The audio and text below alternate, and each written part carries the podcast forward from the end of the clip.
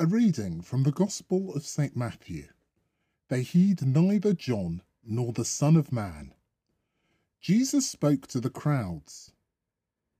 What description can I find for this generation? It is like children shouting to each other as they sit in the marketplace.